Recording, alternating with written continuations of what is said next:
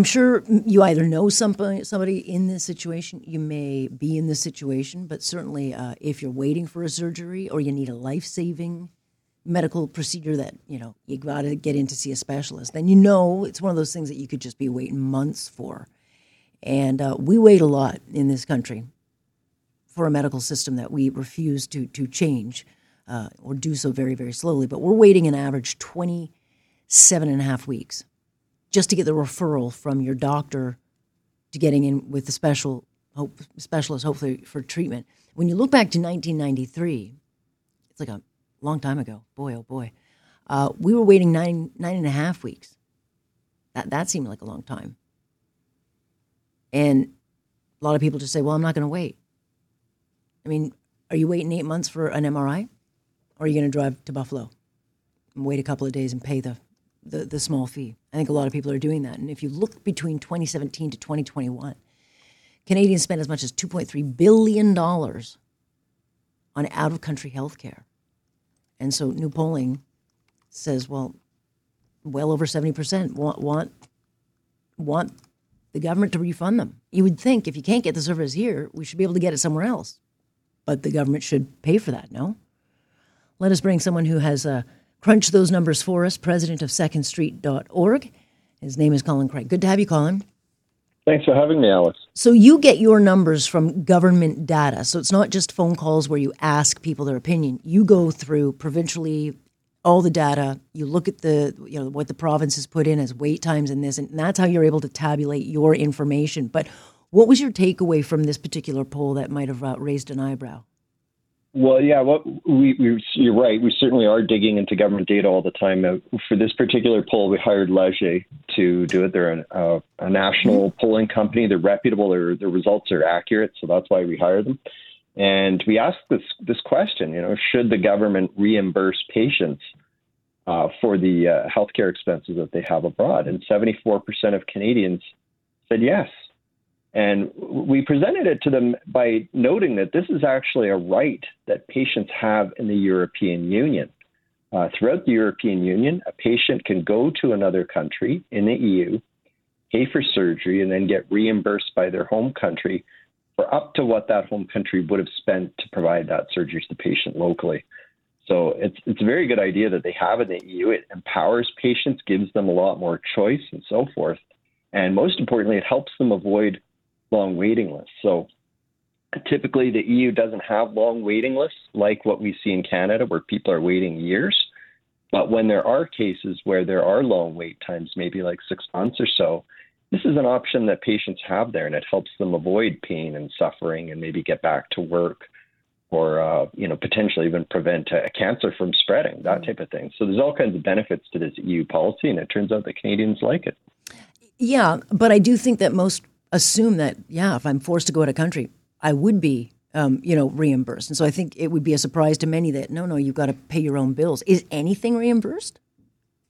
You know, it, it's really excuse me, it's really piecemeal in this country. Um, sometimes governments will do this right now. From what we've observed, it tends to be for so the the more obscure and rare conditions that people sometimes get. If there's a really rare form of, say, a brain cancer or something like that, and there's a specialist in the United States or whatever, governments will approve a patient to go abroad because there's not the capacity in Canada to do this.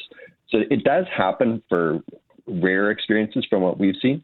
It has happened in the past sometimes for things like knee and hip operations, which are quite common.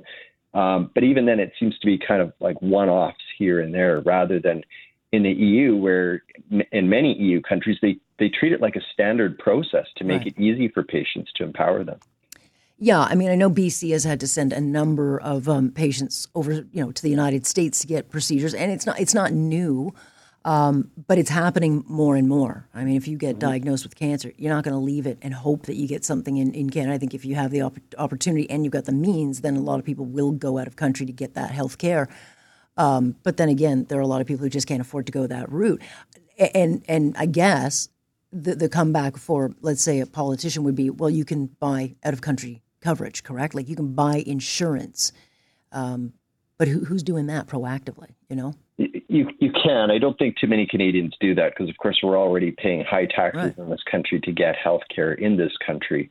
And this is a great problem: is that the there's so much money in the system. It's not a lack of money. The problem is that the the system isn't very effective at delivering care. We got a lot of really good people in the system, nurses, doctors who are, are great. They work hard. They're trying to do as best they can. The system structurally is is not set up very well, so we get poor results. And so, like as you alluded to at the beginning, we do need to see healthcare reform. And this is actually one policy that could help reduce wait times right now. It could help empower people to go and get the care that they need. And it especially helps lower income people right now because they often don't have yeah. the funds to go abroad for uh, health care.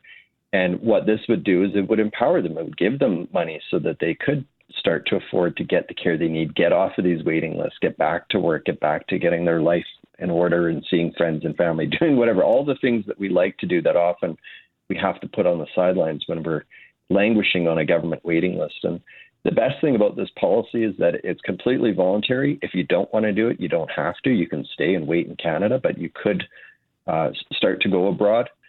Um, but also, it's, it's um, you know, it helps people that do decide to um, stay in Canada as well. Because every time a patient does leave the country and go for healthcare, well, then that's one less person on the waiting list. So mm-hmm. everyone else gets to move up a spot. So there's a lot of really good benefits to this.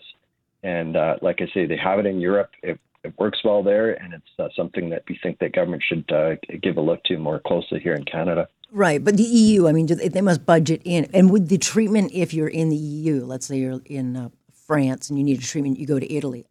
It, it's within Europe, right? It's, would they not? I don't think they'd pay for, for your service if you, let's say, I guess now went to Britain or the States, or or is it covered?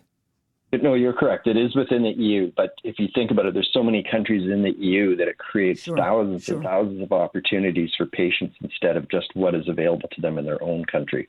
So if we were to bring this to Canada, I mean, the easiest thing to do would be to immediately say, you can pay for surgery in another province, which would be positive because we could at least keep those dollars in Canada and it would be good for the economy. Uh, but then we could extend it to uh, OECD nations. So then at least, you know, Canadians would have access to not just countries in Europe, but the United States, Japan, and others where there is a higher level of care, which uh, would certainly be important. But the, the best thing about this policy is that it, it really empowers patients to decide which option works best for them. So if somebody has a, a relative over in, say, Lithuania, and they want to get the surgery there because it's very cost effective and so forth, and they can recover at that person's uh, house and see them at the same time, well, then, you know, that, that could be an option for them. Uh, so you're really empowering patients to decide what works best for them rather than governments going out and negotiating uh, things centrally. And an important aspect of this is that uh, it does cover the cost of surgery in the EU, but patients are required to pay for their travel costs and that. So yeah, and I would think any rehabilitation. A, but I will I will step in though. The unions mm-hmm. will not be happy because they'll see this and say, well, we cannot put money into other systems. This money has to go into our system. So the this would be a non-starter with the unions right then and there. We, I think we have to ask the question: Is the healthcare system there for patients, or is it there for the unions? Well, yeah, I've been asking that for a long time. yeah, yeah. you know, I don't know if I'll get that answer in this lifetime, but again, this is you know, unless all the players come to the table, we're never going to see true substantial uh, change, which I think is very frustrating, uh, certainly to people. Well, nonetheless, interesting numbers, Colin, and I, uh, I think it raises a lot of um, a lot of good questions. So I appreciate you joining us. Well, thank you for having me. Always, always. thank you. Colin Craig is president of SecondStreet.org.